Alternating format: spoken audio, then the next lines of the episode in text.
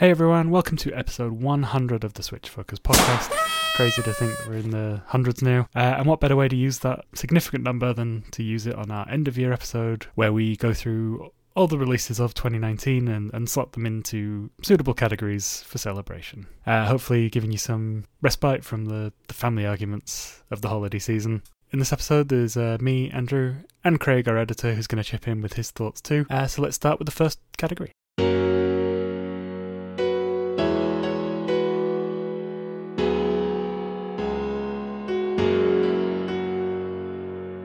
Best game we missed last year. As the Switch gets older and older, and as it gets more and more popular, more and more games have appeared on the eShop, and it's becoming quite difficult to keep up with all of them, and even harder to really look at them and tell which are the good ones and which are the not so good ones. Even more so to find those good ones in this massive eShop whose discoverability as with many other online storefronts, is not great. But I'm going to give you three that I think are worth spending your money on. For my two runners up in this category, I've chosen Minute, which is a very briskly paced game where you play as a strange duck like creature who lives on an island and picks up a cursed sword one day that makes it so every time one minute of their life goes by, they die and respawn back at their last save point. So the goal of the game is to one minute at a time try to get rid of this curse. So that way they can go on living their life doing whatever strange duck like creatures on islands do. It's an excellent game and totally worth your time. For my second runner up, I've chosen Flipping Death, which is a platformer game with a lot of adventure elements where you play as a young woman who who dies and has her spirit leave her body and ends up interning for death. And while doing work for death, she has to help the other ghosts around the area with their various problems, possibly helping them move on into the afterlife. And while she's doing this, she finds all kinds of mysterious things going off in the life side half of the world. Uh, which involves uh, a ghost that is now running around in her own body. It's a, a really cool game. It's a really fun game. It's got a, a great visual style to it. It's got a great sense of humor. If you're a fan of Tim Burton, I think you would enjoy this game. It's just a great adventure game that has a lot of puzzles to it, but doesn't leave you stuck wondering what the heck am I supposed to do the way many other adventure games can do.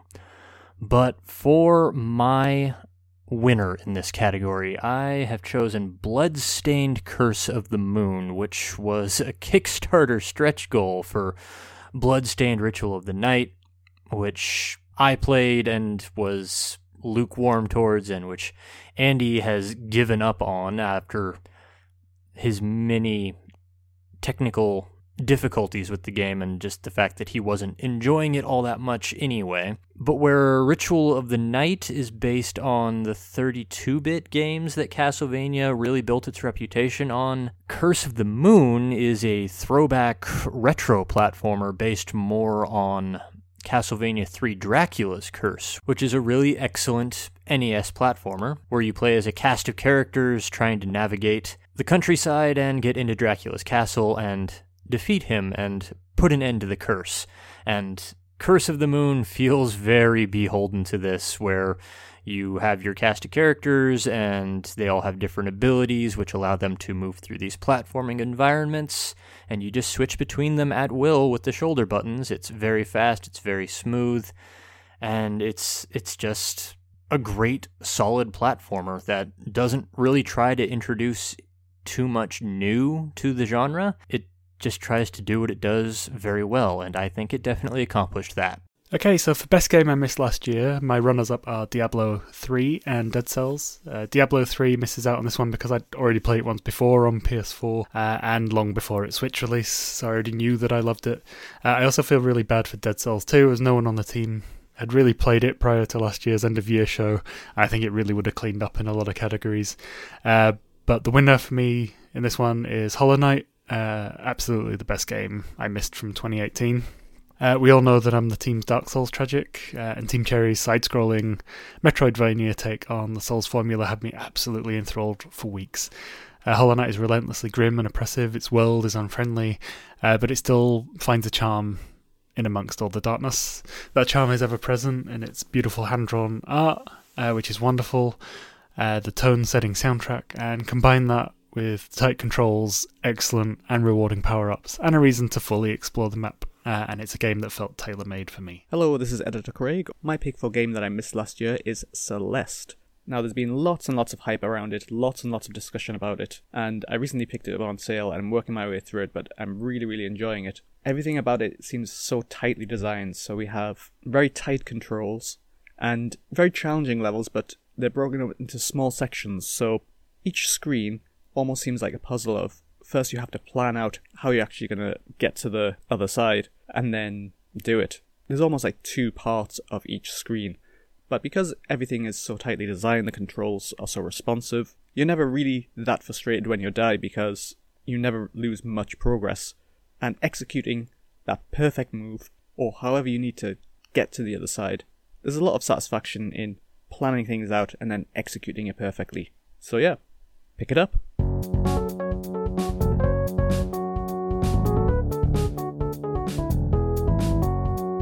Best port or remaster?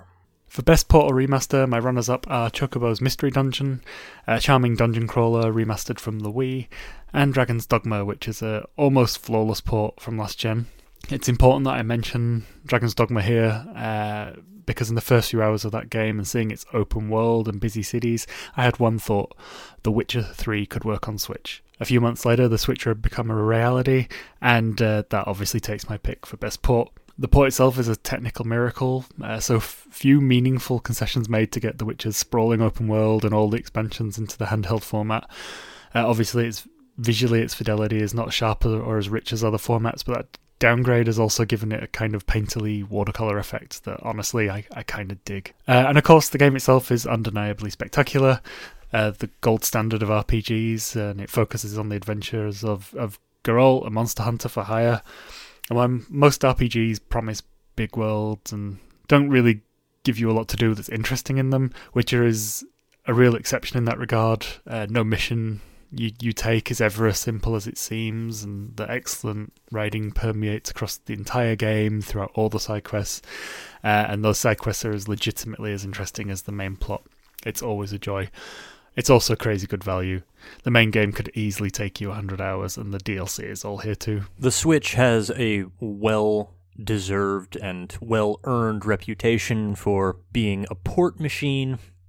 Most of the games that come out it aren't exclusives, they're games that you can play on other platforms where they probably look better and they probably play better and they're probably cheaper and yet there's just something about the switch even if it's just something as simple as its portable nature that makes it a very appealing platform to play these games on.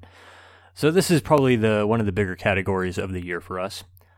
Uh, for my runners up i've chosen collection of mana which is both just a great value and a trio of three very important games in the history of RPGs. You get the Game Boy Final Fantasy Adventure or Mystic Quest, uh, depending upon the region you live in. And you get the Super NES Classic Secret of Mana, which actually, unfortunately, has really begun to show its rust as years have gone on. And you also get Trials of Mana, or formerly known as Seiken Densetsu 3, which was released in the West fully translated and localized by Square Enix for the first time. And that's really where the draw of this package, I think, is. But if you're a fan of RPGs, or if you grew up playing these RPGs, or if you're interested in, in playing one of the great lost games of video game culture, which is Trials of Mana, then you can't go wrong with the collection of mana. Uh, for my second runner up, I chose Dragon Quest XI S Echoes of an Elusive Age Definitive Edition, which is a really beefy RPG. Uh, my full clear of it was 115 hours, and I still have things in it I haven't done. which doesn't really try to reinvent the wheel, which is why I appreciate it. But at the same time, that, that does kind of hold it back. There's nothing here for me to really gush about as being new and groundbreaking. This is another Dragon Quest game, and if you like Dragon Quest games, this one will not disappoint you. If you've never played a Dragon Quest game before, this would be a good one to try to see if you want to look back in the series uh, to look at what's there. Dragon Quest VIII is also great. But there's just nothing there to really make it stand out as an RPG aside from its pedigree. So Dragon Quest XI is great, but it's it's nothing more than than great. There's nothing more I can say about it past that. I think we can all probably guess what my best port is because it's an amazing technical accomplishment. We spent the first half of the year saying that it wasn't even possible as rumors swirled that it was coming, and then E3 hit and it was just there in the middle of Nintendo's E3 presentation, just this innocuous little minute long trailer that blew everybody away because it was happening. Witcher 3, or as it very quickly came to be called Switcher, was coming to the Switch. It runs more or less the same as the PlayStation 4 version does. Yes, it's a lower resolution, but if you play it in handheld mode, you can barely tell the difference. It's a great looking game. It's a massive game. It's a really well thought out game. It's a game that just keeps on giving, and it even has a lot of really substantial DLC included in the package. We can't say enough good things about The Witcher 3. Andy and I talked about it for an hour where it was almost the only thing we talked about in that episode was how great this game is.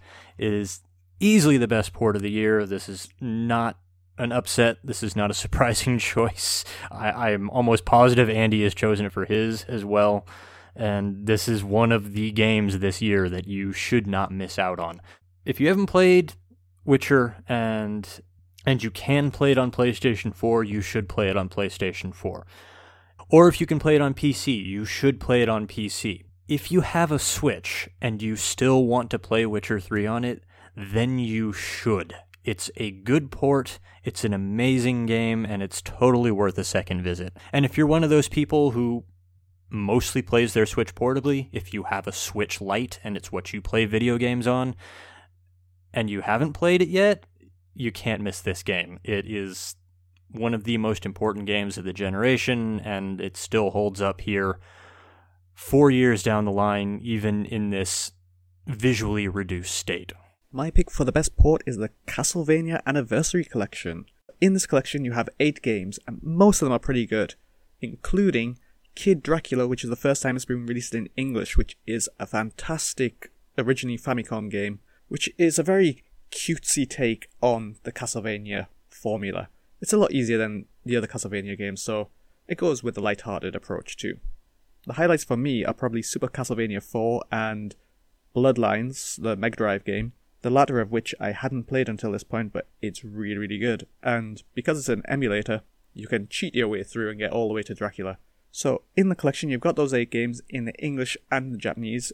You've got lots of options, but it's a little bit inconsistent. Uh, for example, you can have, for the screen options, you can have the original size, or you can blow up to 4x3. But if you blow up to 4x3, fills the screen, but you have to have scan lines, which kind of darkens the image so that's a little bit disappointing. However, the games on it are really good. You do get value for money. It's one of these these games that's constantly going on sale. So if you're interested in it and it's not on sale at the moment, wait about a month. You can probably pick it up for maybe two thirds the price.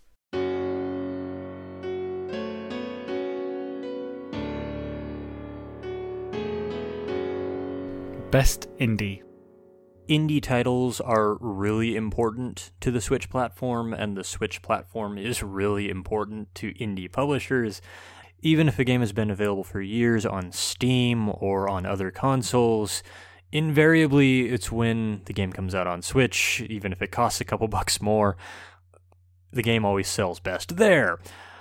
I don't know why that is, but that is what it is. The Switch is a great platform to play indie games on, so which this year are the best picks For my first runner up, I've chosen Wargroove, which was a hotly anticipated game.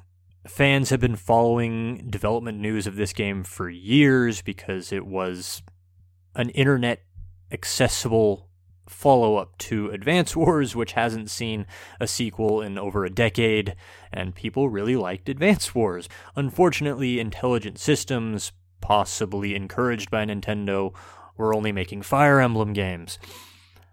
Unfortunately, when Wargroove came out, it was very poorly balanced. um, it wasn't. Its difficulty was at a place where uh, the game wasn't very accessible to new players and even me, an Advance Wars veteran, was pretty exhausted by it, which I think might have impacted its popularity and uh, the impression that it left on the gaming scene because it, came out very early in the year and then it seemed to just kind of go. There are still people playing it, there are still people talking about it, but it, it wasn't the smash success that its anticipation suggested it, it, it should have been, which is unfortunate. But I still think it was one of the better indie releases this year, and the rebalances they've done on it, and they've gotten more content coming out for it with a new campaign coming soon. I think it's still worth your time and your money. For my second runner up, I've chosen Cadence of Hyrule, Crypt of the Necrodancer, featuring The Legend of Zelda which is a ridiculous game with a ridiculous title that just appeared at the end of one of Nintendo's collaborations with Indie World. It just appeared at the end of it, and it was mind blowing because this game was impossible to predict. That Nintendo is teaming up with the developers of Crypt of the Necrodancer to make a new Zelda game that is a rhythm music game, but is also still like a Zelda game. It was it's very hard to describe this game and it and the reputation of Crypt of the Necrodancer of being an interesting but grueling roguelike game, you know, that might be alienating to Zelda fans and also to Nintendo fans who the bulk of Nintendo players are probably skew younger and skew towards more casual. This was just an interesting product to appear with with the Zelda franchise and with Nintendo's publisher label on it. But when you sit down and you play the game, even though it does have those Crypt of the Necrodancer elements to it, it still feels like an authentically Zelda experience and bolstered especially by the soundtrack, which is the classic Zelda tunes, but with more of an indie sensibility brought to it with the new remixes brought to it from the Necrodancer developers. Again, like Wargroove, this is another one which has been supported over the course of the year, and there have been small tweaks to it that has made it even more accessible than it already is. It can be a somewhat daunting experience because the concept of the game is still that you have to fight monsters in time to music, and that can be that can be difficult for some players who are maybe not as coordinated. But I still think this is another one that is worth your time and an indie that was impossible to predict its existence. It is amazing that this game exists at all. But for my overall best indie of the year, I have chosen Untitled Goose Game, which, since it first appeared in an Indie World Direct late last year in 2018, has just been it looked like a delightful game, and the more we saw of it, the more delightful it looked. And then we finally sat down and we played it. It's just one of those games that you just play with a big old smile on your face the whole time. It's just impossible not to be delighted by this thing. And you play as a mischievous goose who lives in a thicket in a park around outside this quaint little stereotypical English village who every day sneaks into town to cause mischief. You you sneak into a man's garden while he's gardening and you can steal his hat and you can tie his ro- his hose up into knots so he gets sprayed with water and you can drag his gardening tools into the pond and he has to chase out after them and just even more and more situations as you go through this town as as you slowly go through this goose's day and you, you get to an ending, which I'll talk about a little bit later in this episode, that completely recontextualizes the entire game and the things you've seen so far and and who this goose character troll that you're playing as is. Untitled Goose Game is one of the most original concepts we've seen in a long time, which is always the strength of an indie game and and is a game that is impossible not to be delighted by just from its concept. You put this game on and you give somebody a controller, they're going to have a good time. It's going to happen. I refuse to believe that somebody wouldn't enjoy this. So, Untitled Goose Game, best indie game of the year. So my runners-up in best indies are Cadence of Hyrule and Katana Zero. While Cadence had a wonderful musical twist on Zelda's classic formula, and Katana Zero was an enthralling, rhythmic, side scrolling murder simulator with a surprisingly decent story. There was one game that takes its place uh, at the top, and seemingly it won everyone's hearts. That game is Untitled Goose Game. Uh, there's a lot to be said for games that are short but good at one thing and do that one thing well, and that's exactly what Goose Game does. Playing as a mischievous goose, being a jerk to everyone as you pass through a quaint English town is just so much fun and a whole cathartic mood in itself. It's uh, light stealth gameplay, often revolving around distracting someone by pinching their stuff, gives you a lot of sandboxy flexibility to achieve a shopping list of jerkery, and while the goose's true goal is just hilarious when you get to it. Short, but ever so sweet. I'm going to have to echo everyone else's thoughts and agree that Untitled Goose Game is the best indie game of 2019. From the concept to the execution, everything about it is just perfectly done, perfectly pitched. And it's so rare to see comedy done well in games. The comedy doesn't just come from cutscenes or people saying funny one liners. They've created situations where the player really feels like they are creating the comedy, and everything about it is just wonderful. So it seems like, just like everything in the village, the goose has stolen everybody's heart.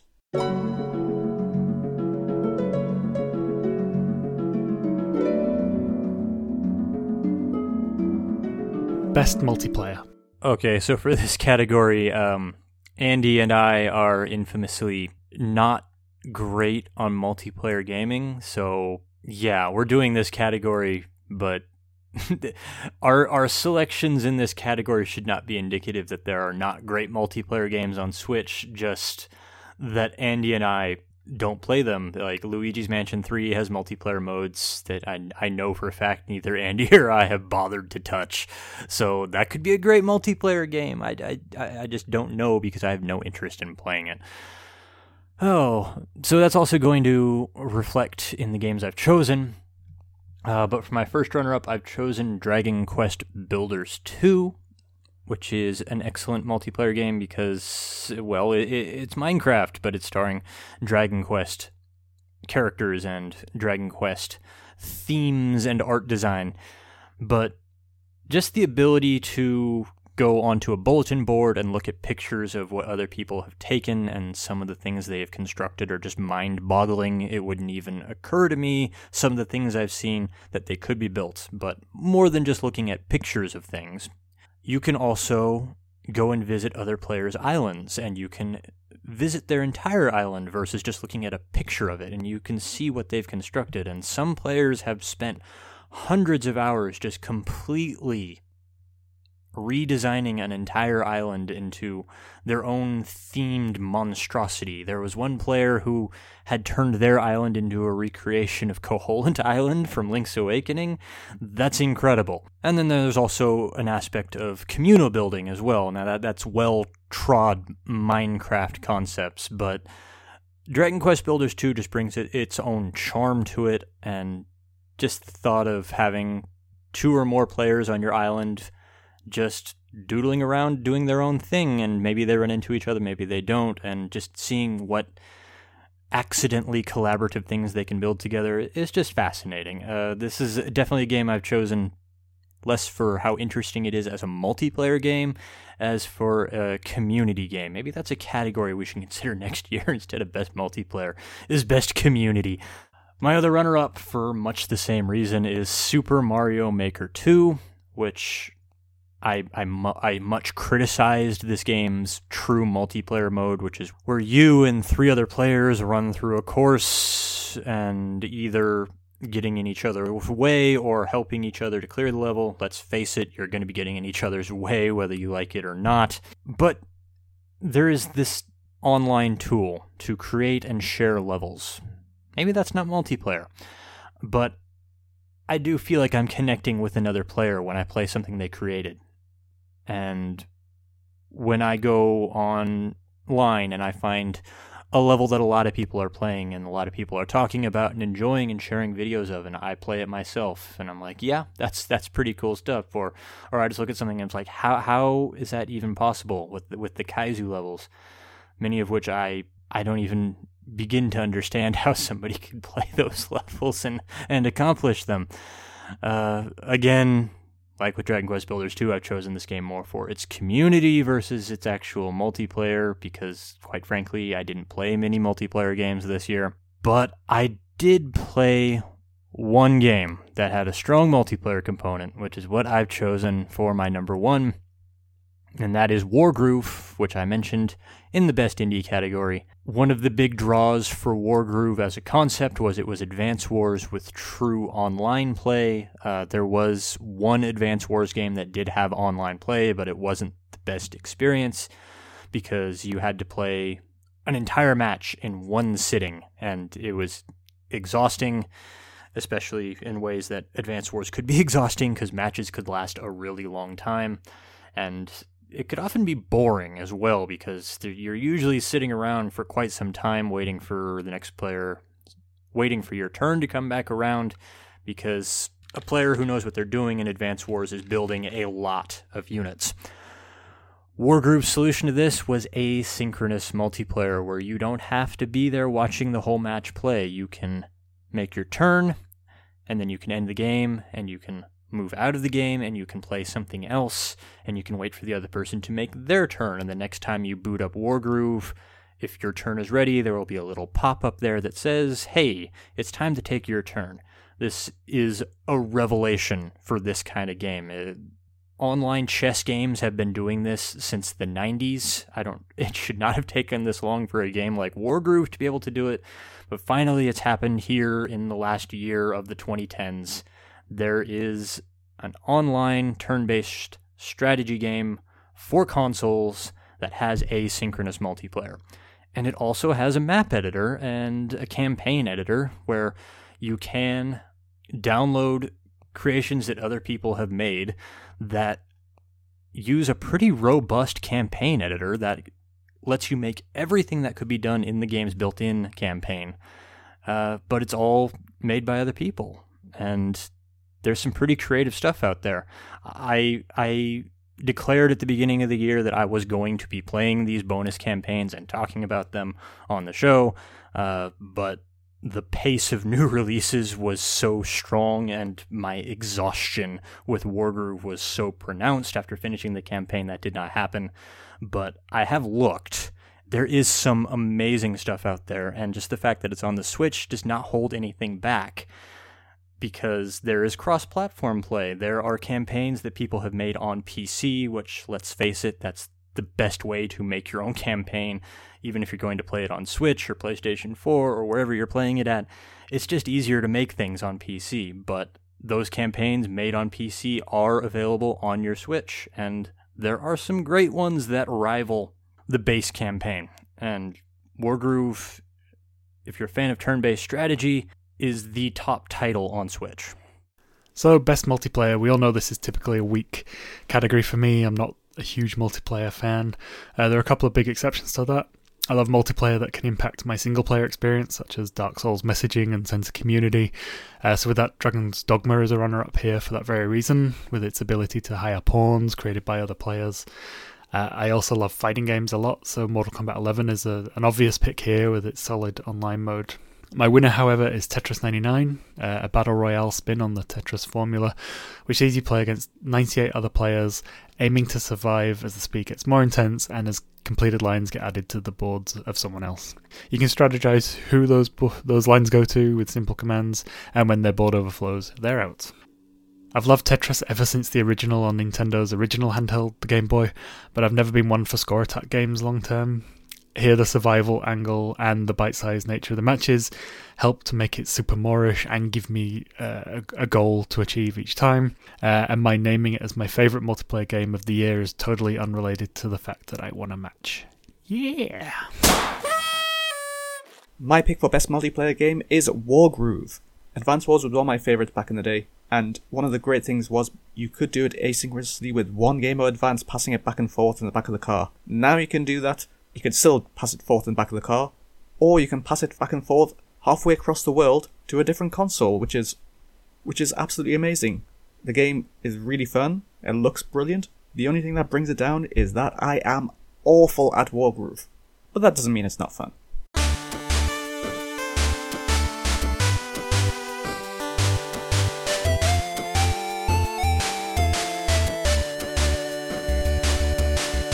Best writing. My top three for best writing was uh, Run Super Close. Uh, we spoke at length in episode 94 as to how consistently strong the writing is in The Witcher 3, even on its side quests, while the very twee Ni no Kuni Wrath of the White Witch is a close second thanks to its smart commentary on loss and depression.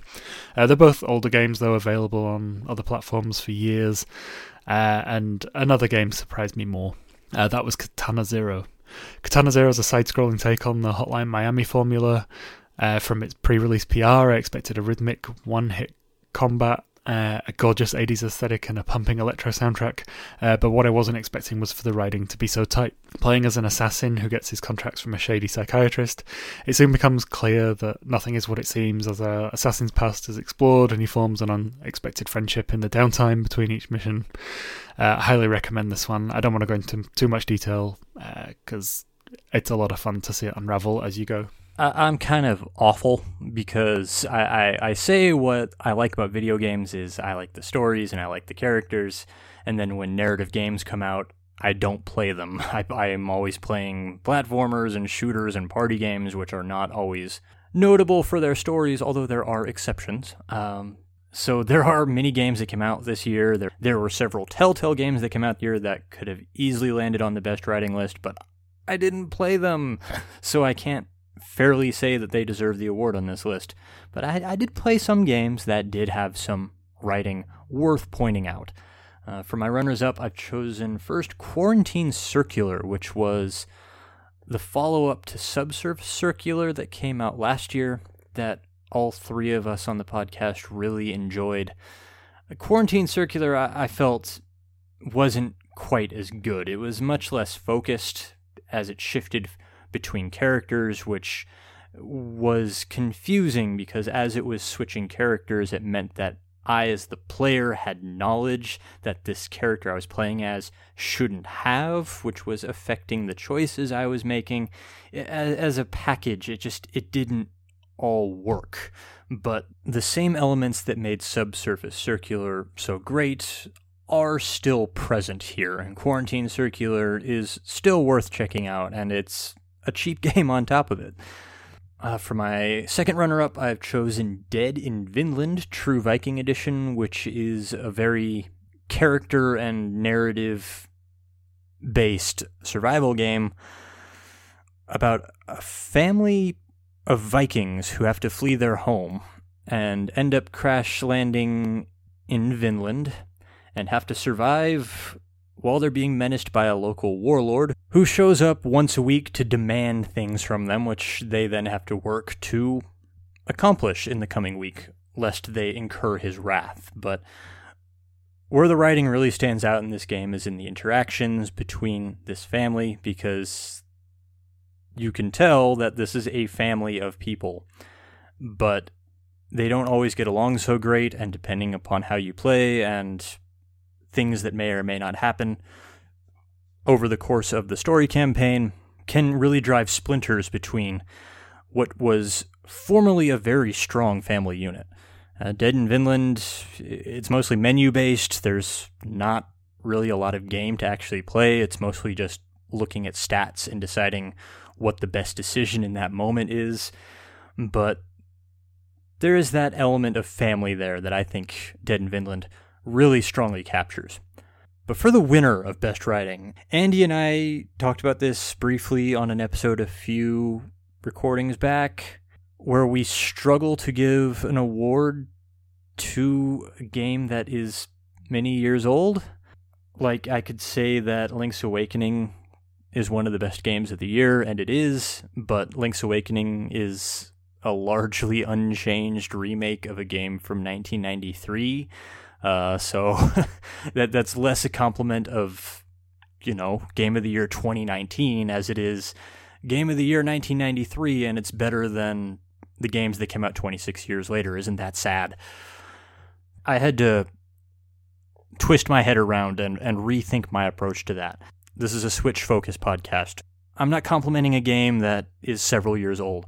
I am complimenting what is on the Switch in 2019 that is worth paying attention to. And as far as the best written game this year is, even though it's a couple years old and even though it's the strengths of its writing and its themes and its characters are very well known and have been written about at length, they still hold up. Uh, the best written game on the Switch this year is The Witcher 3. Uh, it's a stupendously colossal game that still manages to hold together. And I don't need to talk about how the side quests are the best thing in the game because we all know this by now. Uh, there are no lazy fetch quests in this game. Every quest is interesting and has stakes and feels like it matters. Uh, it, it doesn't feel like you just met somebody who says, please go deliver this letter, and then you do it and you get a handful of gold for it, and that's the extent of it. And I have played several games this year that have those kind of side quests.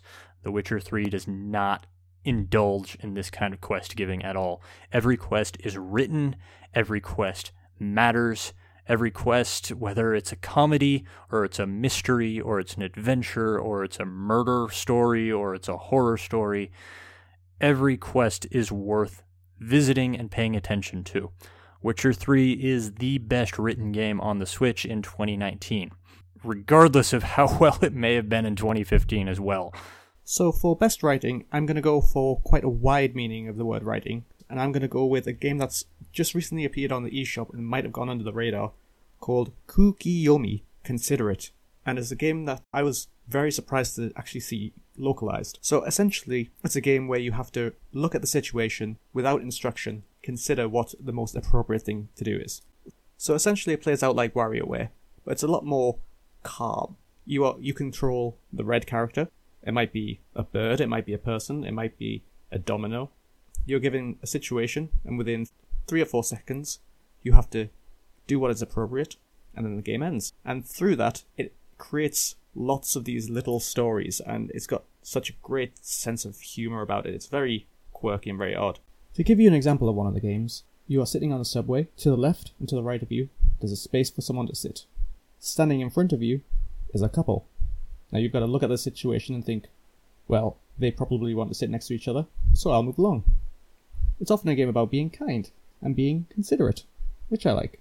But there are recurring jokes and recur- recurring themes, so you'll see one game that was very easy at the start, but then there'll be a bizarre twist on it later. So it has a very calming effect, very disarming, and then every five seconds or so, it essentially gives you a short story. You've got to read the situation and act very quickly. And just the escalation of some of these stories is really good. It's really cheap, it's kind of short, but it'll take you maybe an hour, and it's just a kind of pleasant experience to go through.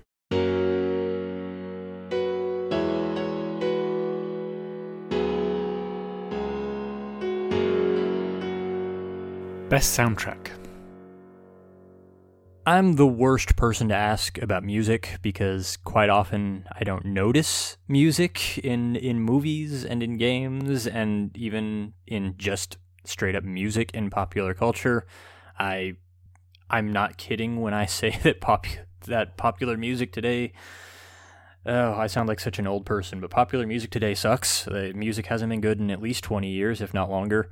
And then I watch movies, and I come out the other end of a movie, and I can't remember any of the music in it, even though it's supposed to, you know, inform the drama of a scene or the, the emotion of a scene.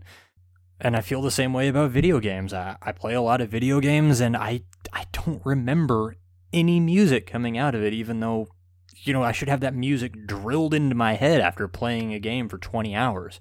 Why can't I remember it? This might just be a shortcoming of me. I, I, I don't have a musical background, so maybe I just don't appreciate it the way I should, or maybe it, it's just a block that I have, but I'm just not a music guy. Which comes into trouble when I have to pick three games with outstanding soundtracks at the end of the year. Especially since the metric I use is which of these games that I've played have music that I can still recall at the end of the year, uh, which is going to raise some eyebrows at my choices. Uh, because for my runners up, I've chosen The Legend of Zelda Link's Awakening remake, which takes the fantastic Game Boy soundtrack from 1993 and reperforms it with live instrumentation and it sounds great. and for my other runner up is Super Mario Maker 2, which r- flat out reuses a lot of music tracks from classic Mario games that I've been playing all my life since the 1980s.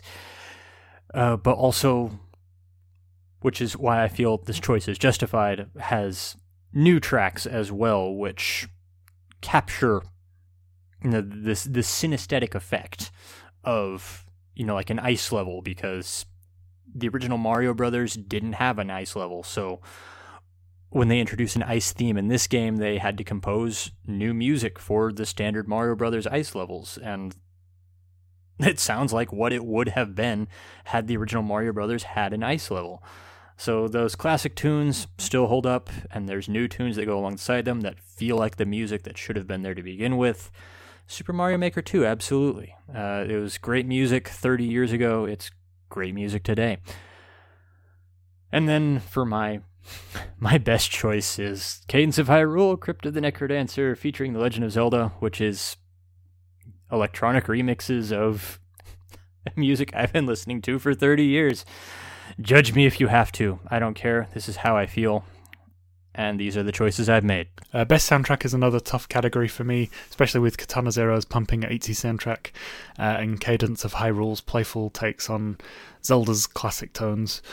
Uh, but the clear winner for me was Ori and the Blind Forest. Formerly an Xbox exclusive, Ori released as part of Microsoft and Nintendo's blossoming relationship, and it's a perfect fit for uh, Nintendo's handheld.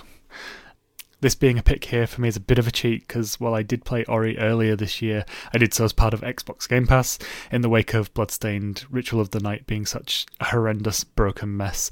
And that was one of the best decisions I made this year. Uh, I've been particularly enamoured with its soundtrack by Gareth Coker, which is ambient, orchestral, and just utterly beautiful around, capturing the tone of Ori's twisted, intriguing world absolutely perfectly. The best track on here, by the way, is Restoring the Light Facing the Dark. Check that out on Spotify. I use it to write to very often. I've got to give a special shout out to Wargroove because it has so many different character themes, and each of those character themes is so wonderful to listen to, but also perfectly represents each character they're going for. And shameless plug, but I've made some chiptune remakes of some of those uh, pieces, so you can check them out on YouTube. Now, for the soundtrack of the year, I'm going to have to go for uh, Shovel Knight King of Cards. Now, a lot of the music involved isn't new, but it was great the first time, and then the composer has not only taken those tracks, but he's made remixes of so many of them, keeping the spirit of the original, but expanding them, giving them a different feel. So when you're visiting the same area two or three times, you've got essentially the same piece of music playing, but different remixes, and because it's all done in the same chiptune style, it all ties together really well. It's amazing how he can remake the same track so many times, find something new to do with it, and not get bored. I could put on pretty much any of those tracks and do a silly little dance like Plague Knight.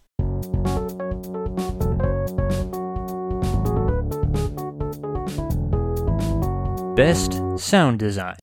So for best sound design, my runners up are Super Mario Maker 2, which is not only because of the classic Mario nostalgia, but because of all the amazing things that people do in the creator with the music blocks, and Cadence of Hyrule because of its amazing remixes of my favourite Zelda track. The only possible winner for this category, however, uh, can only be Untitled Goose Game. The use of sound and music is sparse, uh, but when it is used, it's used brilliantly. And this is especially true of when the goose's mischief is escalating, when you're running away from some poor, unsuspecting sucker's property to dump it in the river. And that's when the erratic piano fits perfectly with the mischief you're creating. Lovely stuff. Sound design is really important in game development. It's really important in the process of playing a game when you're playing like a first person shooter and you hear a specific gunshot and and you know just from that sound what weapon your enemy is using and that lets you prepare. This is a big part of competitive shooters online. That is sound design in action. So a well developed game with good sound design is a game where what you hear is at least as important as what you're seeing. Uh, Left 4 Dead is also another good example where if you're listening well, you can tell what kind of supercharged zombie is coming around the next corner.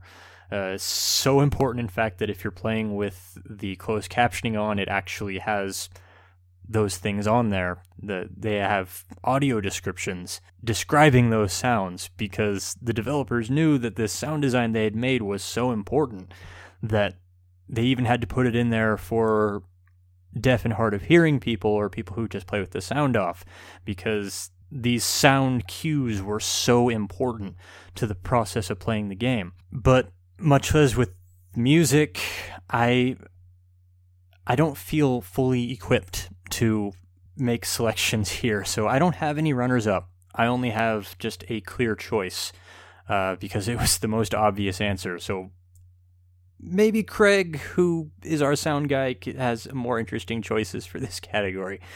But I chose Untitled Goose Game uh, because the sound design in this is just incredible. Just the honk of the goose is delightful, and the fact that they gave a honk button uh, is genius. Uh, but what really won sound design for this one on me is is how the game uses its music. In Untitled Goose Game, you do play as a mischievous goose, just going around this village causing chaos. But it's largely a silent game. There's a lot of ambient noise until you do something with the goose. Like you pick up the gardener's hat and you run away, and suddenly this absolutely delightful piano track just starts playing in while you're running away from the gardener and he's chasing after you with the angry clouds over his head. And it takes this moment of levity and just really elevates it like you're watching an old Mickey Mouse cartoon where the music is playing along with his actions. It, it, took this moment that would be enjoyable enough on its own, but just when you go from silence to mischief with this piano track playing that says, yes, what's happening right now is hilarious, Untitled Goose Game was absolutely masterful use of its sound to not only enhance the game itself, but to enhance the humor in it and to really elevate the feeling of being the world's worst goose. Again, echoing everyone else's comments, but the Goose Game has it. Kind of like Breath of the Wild. It had moments of silence, it had moments of just little bits of piano. And the Goose Game, it's kind of the same way. It's not just that it has these great big crescendos of it's that pulls back as well. So it knows how to support what's going on, not just by not just by emphasizing the chaos, but also by emphasizing the silence, emphasizing the calm bits. So you have that greater level of contrast between peaceful tranquility and terrible goose.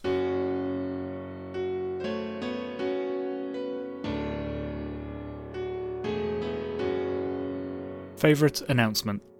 I think more so than other platforms, especially Sony and Microsoft, Nintendo's announcements have become kind of events in the gaming community. When there's a Nintendo Direct, people are watching. Uh, when there's some other award show, like especially the Game Awards going on, Nintendo's announcements seem to be waited for with much more bated breath than with the others. Uh, so this is a fun category. And for my two runners up, I've chosen Cadence of Hyrule because it was impossible to predict, and The Witcher 3, which nobody predicted. In fact, we said it couldn't be done, and yet these both these things appeared and they blew everybody's minds. But for my favorite announcement, I've chosen Breath of the Wild 2 because as I've described in the podcast in the past, 2017 was a really rough year and I would have gotten through it, but I don't know how I would have gotten through it. Foremost without my Switch, but also with Breath of the Wild, which with everything that was happening and the way I was I was feeling about the world and my place in it, to have Breath of the Wild, which is not only the best game of 2017, but was the best game I've ever played, that really helped me in a time when I needed it. And with Breath of the Wild 2 now having been announced, and with what the world now seems to be heading towards, I take some solace in knowing that even if it's not better than Breath of the Wild, or even if it's not my new favorite game of all time, at least I have something like that experience that might remind me of how I felt in March of 2017. That really helps me. It's nice being surprised by games you didn't predict and games that you said couldn't be done, but knowing that Breath of the Wild 2 is coming, that helps me too. And that's why it's a very important announcement for me. For favourite announcement, my runners up here are Witcher 3 because even though I dared to dream that it would come beforehand, I wasn't sure it would actually happen. Uh, and Breath of the Wild 2, uh, which I think most would assume would have taken my top pick here. But instead, I'm going to give it to a different Zelda game instead. Uh, and not even Link's Awakening. It's for, well, to give it its full name, Cadence of Hyrule, Crypt of the Necrodancer, featuring Legend of Zelda. Uh, the announcement had everything a hint of its true nature, the reveal of Cadence waking up in a strange land, uh, but one that's familiar to a lot of Nintendo fans. Uh, and the Absolutely Boss remix by Danny Baranowski uh, in perfectly with Cadence of Hyrule's gameplay mechanics. It was also a huge surprise to see Nintendo allowing another developer, an indie developer for that matter, getting weird with one of their most important properties. A great announcement all round. So, my favourite announcement of the year was one that everyone kind of saw coming. We were just kind of waiting for it. And it was the SNES games, or Super NES games, Super Nintendo games, Super Famicom games, whatever you want to call them coming to the Nintendo Online service. My first console was an NES, but I was probably too young for that at the time, so my biggest memories are of the Super Nintendo. So big memories of Link to the Past, Super Mario World, uh, Super Pro Probotector, which is Contra 3, which later came out in the Konami collection. So I was thrilled to see that this came. And also, they didn't drip feed like two SNES games a month. They just, right from the start, 20 games. Some not so great, but you've got the big hitters. You've got the Mario World. You've got uh, Super Metroid. You've got a few Kirby games. The games that you want to play on Super Nintendo, a lot of them are there. Obviously, there's always going to be more that people want, but it was a great start, and and I was just really happy to be able to play Super Nintendo games on my Switch.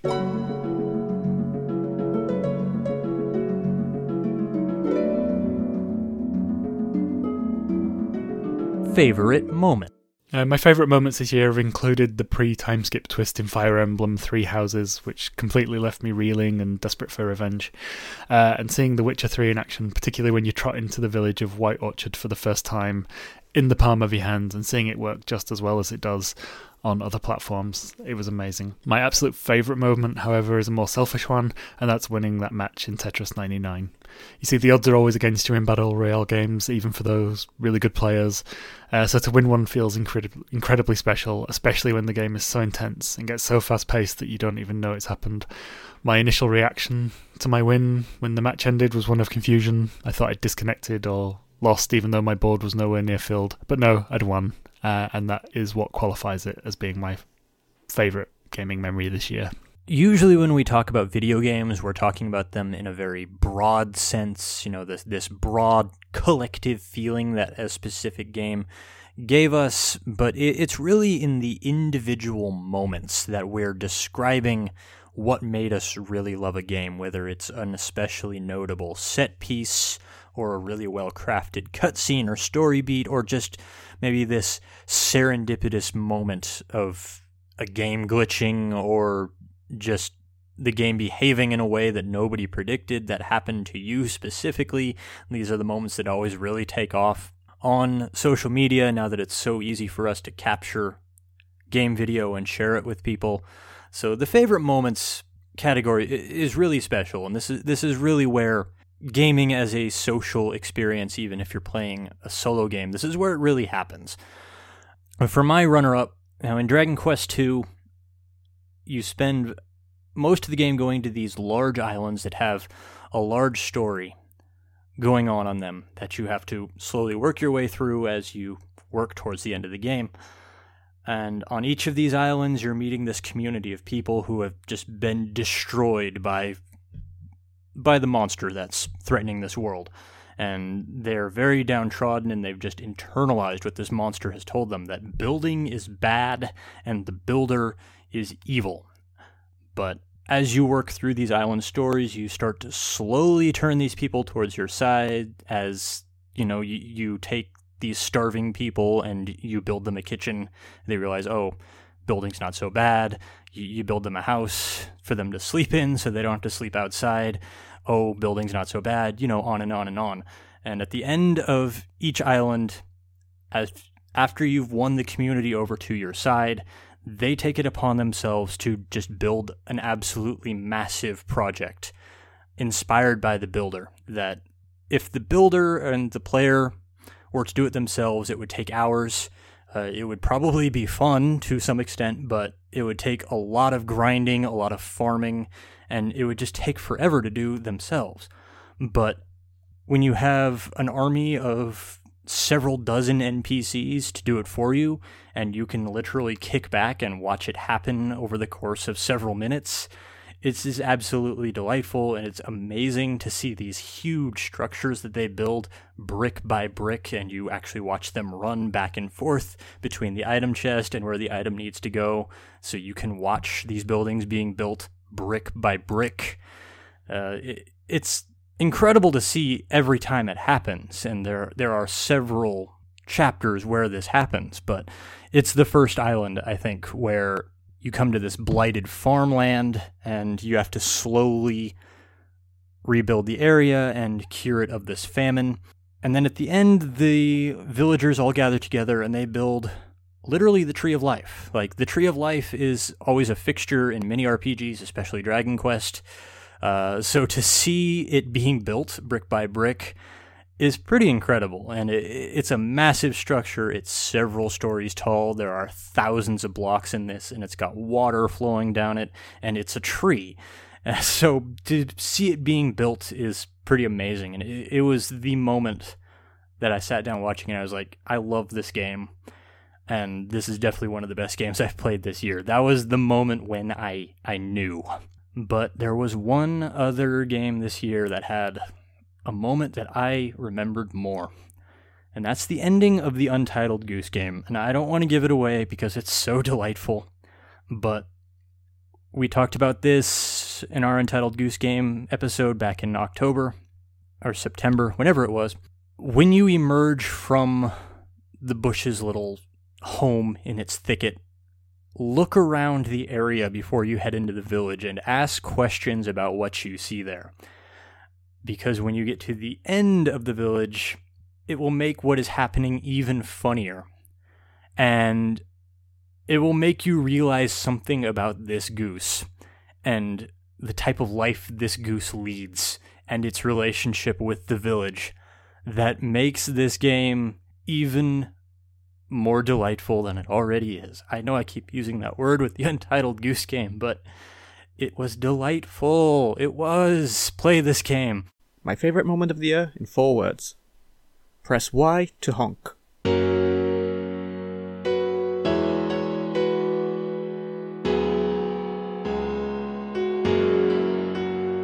Biggest surprise. Okay, so my runners up for biggest surprise include Cadence of Hyrule's existence and the extent of Microsoft's blossoming relationship with Nintendo. But my winner here is a bit of a deep cut, so stay with me. Uh, Step Forward Hotline Miami Collection. Uh, the Hotline Miami Collection was released in August as the final announcement in a Indie World Showcase on, the, and it was out the same day. This caused some confusion for those of us down under in Australia, uh, for whom Hotline Miami 2 in particular had been banned for some time due to implied sexual violence in the opening. Uh, sure enough, though, it was on the store. Uh, it still hadn't been okayed by the Australian Classifications Board, uh, so I bought it just in case.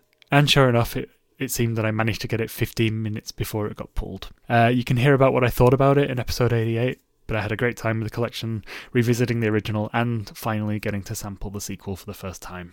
It's always nice to be surprised by a game, especially in today's ecosystem where so many of the major publishers just don't take risks anymore because game development is so expensive and takes such a long time that they literally can't afford to take risks if a game doesn't sell well, then it can literally close the studio. It's not a great situation for anybody, but that does mean that when there are surprises, they are especially surprising. So, my first runner up on Biggest Surprise was Yooka-Laylee in the Impossible Lair. Just the fact that this game was announced was surprising because Yooka-Laylee was not a well received game, and I don't think it was a particularly well selling game, and yet here was a sequel. And not only was it a sequel, it was a sequel that seemed to be taking off of Donkey Kong Country instead of a 3D platformer. And then I played it and I was like, oh, wait, this game is actually really good. so, Yooka-Laylee and the Impossible Lair exists and was way better than the first game.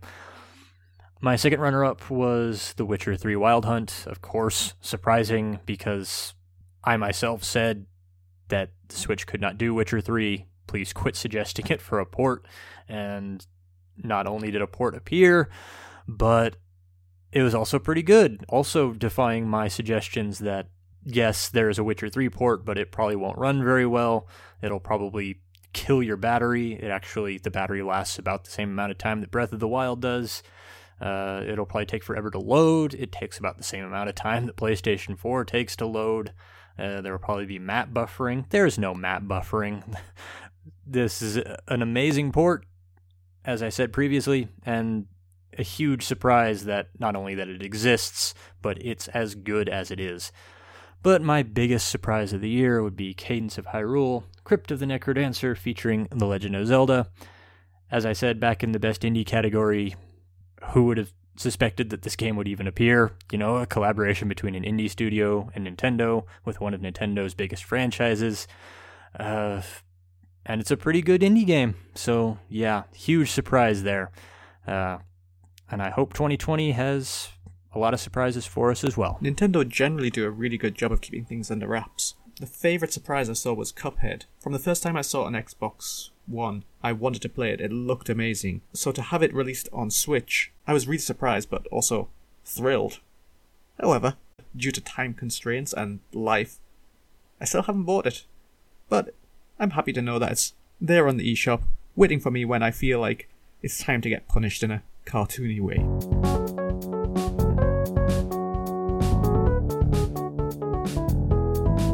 Best Visual Design. Okay, my runners up for Best Visual Design are Untitled Goose Game, uh, with its simplistic colours uh, and general design, and Katana Zero, thanks to great pixel art and its use of colour. My favourite visual design, however, is the Link's Awakening remake. I can't explain how happy the original game made me back on the original Game Boy. I've played it countless times over the years, uh, so it's a little emotional to see it in action and remastered. While I'd have been so happy with any sort of modernizing of Link's Awakening. I'm I'm glad they kept the intent of the original visuals uh, and just brought it to life. Link and the inhabitants in this version of Koholint Island look like adorable little toys, and it just works so well and is so incredibly charming. It's a best of both worlds for me. It looks exactly how Link's Awakening lived in my head when I was a child, but just fully realized, full of color and full of life. I adore it. Now, the Switch is obviously not the most powerful platform out there, so you might think that the best visual design category is kind of a waste because everything that's going to be on the Switch is not going to look as good as it would on any other platform, obviously. Well, not necessarily, because I argue that the best design comes not from unlimited power, but from constraint. When developers are forced to simplify what they're doing and scale back on their ambitions. It increases creativity and it pushes the boundaries of what is possible on the platform. So, if you ask me if you want to see the most visually interesting stuff out there right now, you don't want to be looking at the Xbox One with its amazing teraflops of power. You want to be looking at the Switch, at the more modest games that are focusing less on amazing lighting and high fidelity graphics and oh my god, these look like real people, and looking more towards art design and animation because there's really good examples on Switch this year. For my first runner up, I've chosen Blasphemous, which is this really striking which is a really striking looking game. It draws a lot of its influence from gothic paintings. It's a game that looks much better in screenshots than it does in action. The animation doesn't quite live up to the strengths of its design, but if you look at this game captured in single images, it looks absolutely incredible. For my other runner up, I've chosen Ni no Kuni, Wrath of the White Witch, which uh, this is kind of has the unfair advantage of having a lot of its character design and its world design done by Studio Ghibli. But when I'm walking through a village in Ni no Kuni and I just see this this dense cluster of just stuff strewn everywhere, a lot of the times in games things are very uniform. You know, there's a pot and there's a pot and there's a pot and then there's a door. Uh, I'm looking at you, Dragon Quest, but in Ni no Kuni, the the areas in the towns they look very lived in. They look very chaotic. They look like stuff was just strewn there in a corner because that's a garbage pit people don't care about. And there's a garden in somebody's front yard that's pretty well tended, but they've got some pots sitting in a corner filled with dirt, and they've just left some yard tools just lying in a corner.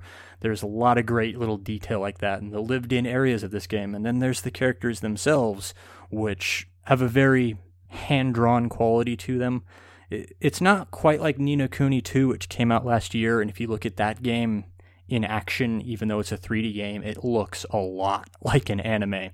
Uh, you can tell they were reaching for that in Ni no Kuni 1, but the technology just wasn't quite there yet where they could do it. But the characters, they still look really good. They they look like a 3D kind of anime portrait brought to life. It's a great looking game, and has a lot of great character design and a lot of great uh, world design in it.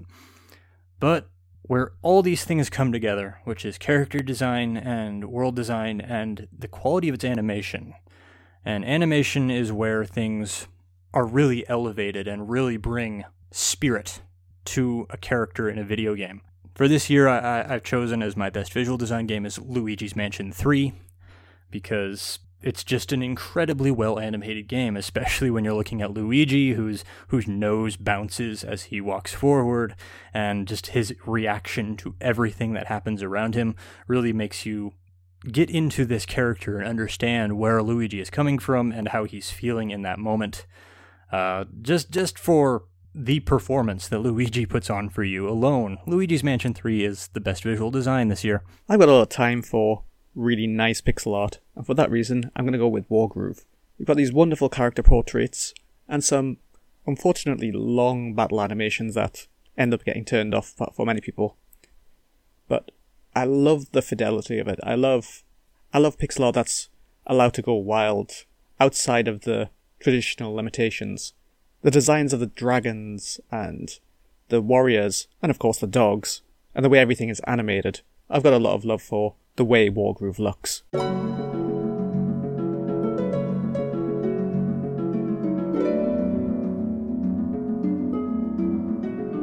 Game of the Year. Runners up. Okay, I think it's uh, fair to say that I've I've been a lot more uh, positive on Nintendo's first party stuff uh, than Andrew has this year. Uh, so I liked most of what they they released, and I I really struggled with picking a favorite. Uh, so my first runner up is the Link's Awakening remake. Uh, it just played with my nostalgia so well. Uh, even when I came into it, I, I, knew the map like the back of my hand. I just loved every second of revisiting it. I'm, I'm really glad they, they came back to this. My second runner up is Marvel Ultimate Alliance 3, uh, a button bashy Diablo clone with Marvel characters. I'm a huge comics fan, and, and although the the story, you know, doesn't reflect what I read in the comics or see in the movies. Uh, I enjoyed it as a, a mindless trip through uh, Marvel locations. I kind of liked 2017 because this category was really easy to pick in 2017. Uh, I had a lot of choices this year, and I, I, had a lot to think about because there were a lot of great games this year, uh, but not one of them really stood out as being the obvious choice for my game of the year. So I could have picked any number of things and I would have felt bad about what I was cutting out, or I, I could have just expanded the category and just listed at length all the great games that came out this year. But I wanted to not do that. I wanted to challenge myself this year and actually make tough decisions. So I had to rethink my philosophy on this, and as great as Dragon Quest XI is, I'm never going to play that game again, barring barring a port on a future platform. I, I am a sucker for that kind of stuff, so I might play it that way. But am I ever going to plug in my Switch cartridge again on Dragon Quest XI? No, I'm probably not. The same thing for Witcher 3. I, am knee deep in Witcher 3 right now. I, I still have 100 hours to go in it, I think. But once I get through that 100 hours next year, am I ever going to play Witcher 3 again on my Switch? I don't think so. So, with that in mind, I thought, what games came out this year that I loved and that I will also still be playing in 2020 and in 2021 and in 2022? And that made my choices a lot easier. So, for my first runner up, I chose Dragon Quest Builders 2. Uh, which was a game that I really loved playing and I love existing in, but the campaign is so long. Uh, the, the, the story is so long, and the game doesn't really let you do everything until you finish that story.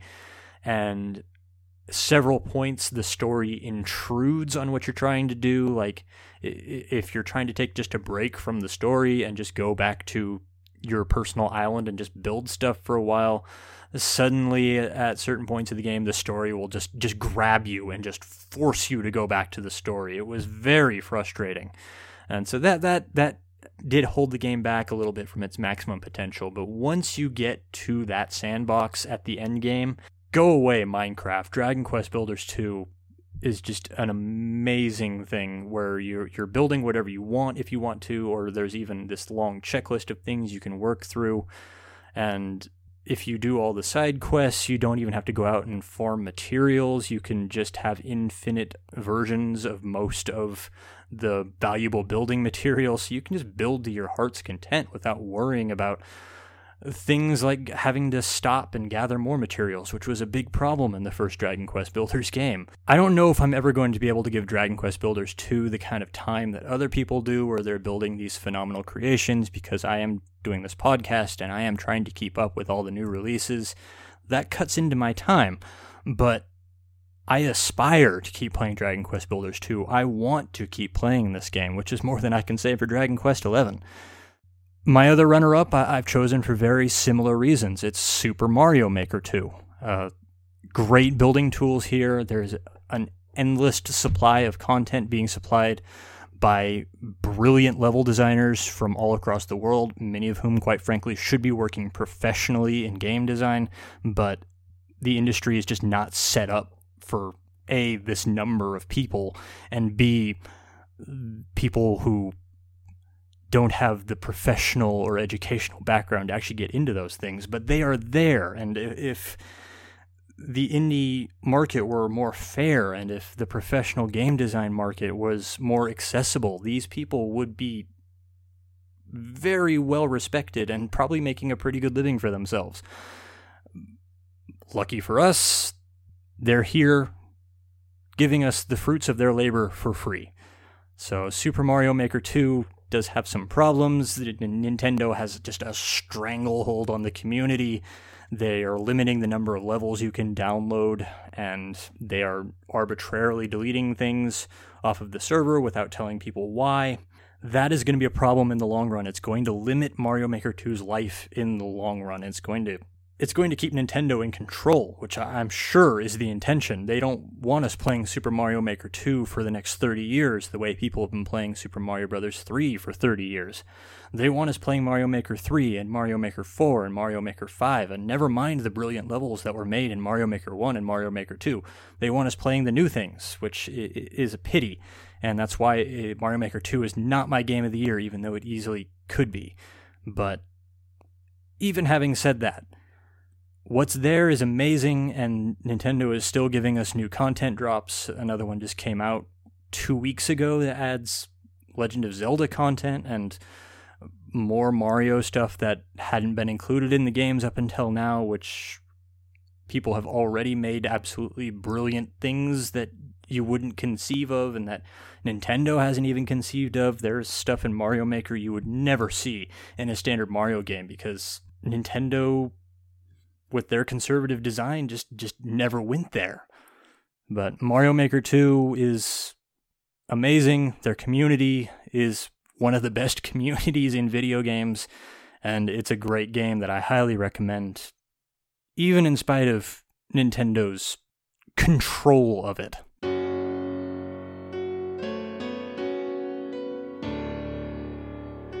Game of the Year actual game of the year um, is actually Pokemon Sword and Shield. Uh, the reason for this is that uh, the way I play games is that I, I run through them, I finish them, and I drop them for the next thing. It, it's very rare that I finish a game and I just want to keep playing it. Uh, Pokemon Sword, in particular, uh, had me doing that. Um, the second I finished it, I knew I wanted to try and complete this Pokedex, uh, even if just chipping away at it a bit at a time, uh, and that's what I've been doing since. As for the game itself, I I, came into the Pokemon series pretty late. Uh, Pokemon Black was my my first one, uh, and since then, uh, Pokemon X and Y was my favorite in the series. I think this is this has overtaken it. Uh, it's impossible for me to say any of the older ones are better because you know just going from a modernized version to an old one, it just feels clunky and slow and sluggish, and you, you just can't compare experiencing it at the time of release. Um, but this one, I I enjoyed the English setting so much. Uh, I found the story enjoyable, although I have some caveats where they, they don't want to show you the coolest things that are happening. You, you're just laser focused on your progression as as the Pokemon trainer. But uh, one one of the main things that I love so much about it was was that uh, the wild area and just going back, I would get stuck there for hours, just you know going for a quick look and then just constantly going, oh, what's that over there, and running and trying to catch it and beat it. Um, and that's I'm still spending a lot of time there post completion as well. So yeah, that's what that's why it's my favorite game of the year. It's just I still have that pull to go back to it, and I I, I want to complete everything there is to do.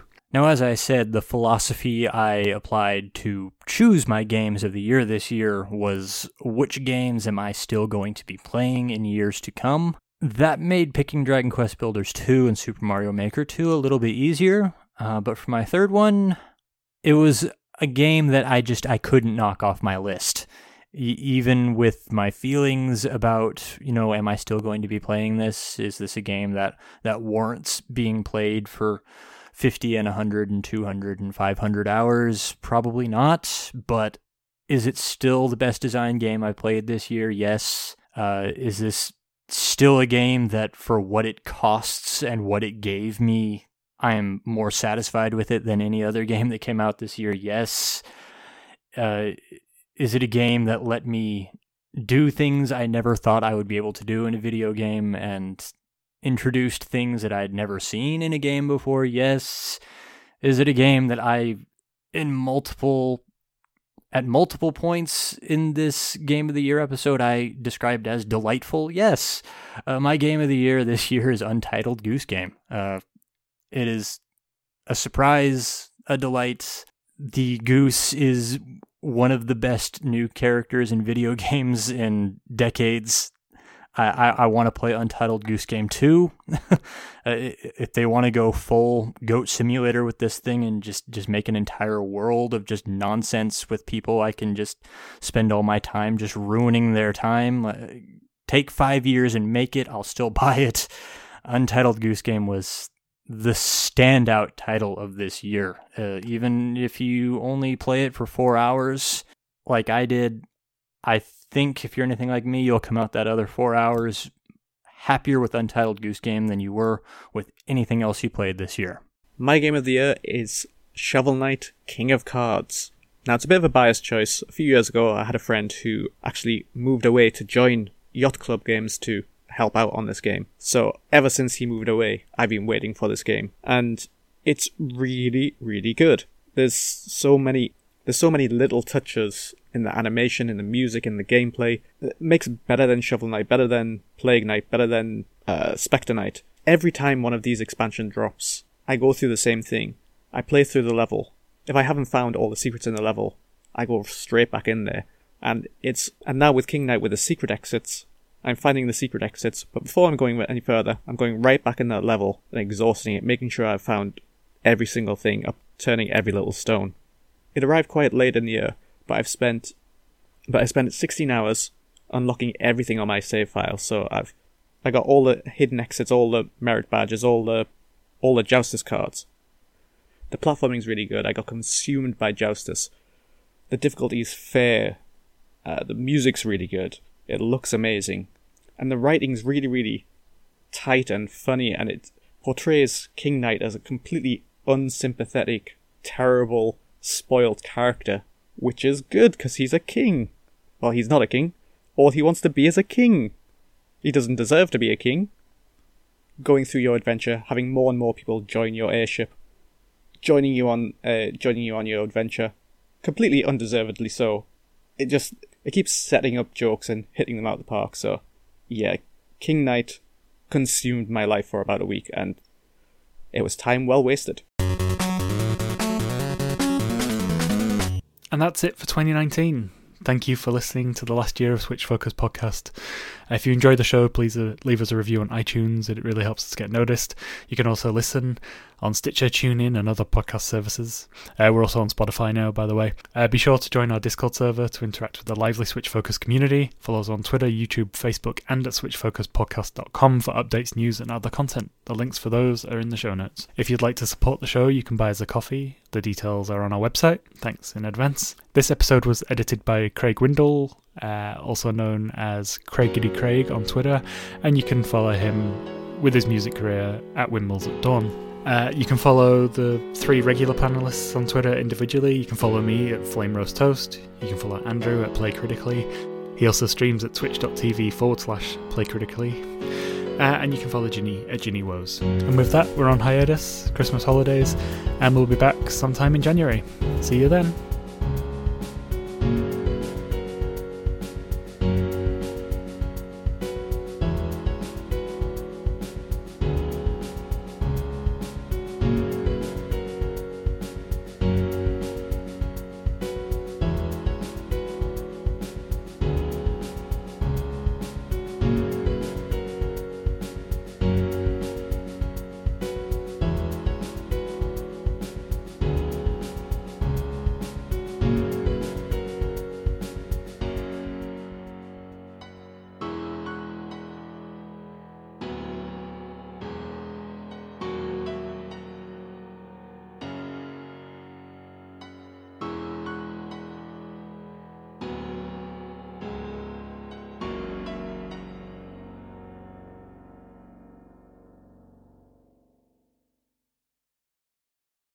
Well, to give it its full name, Cadence of Hyrule, Crypt of the Necrodancer, featuring Legend of the Necrodancer, featuring Legend of Hyrule, Crypt of the Necrodancer, featuring Legend of the Necrodancer, featuring Legend of Hyrule, Crypt of the Necrodancer, featuring Legend of Zelda.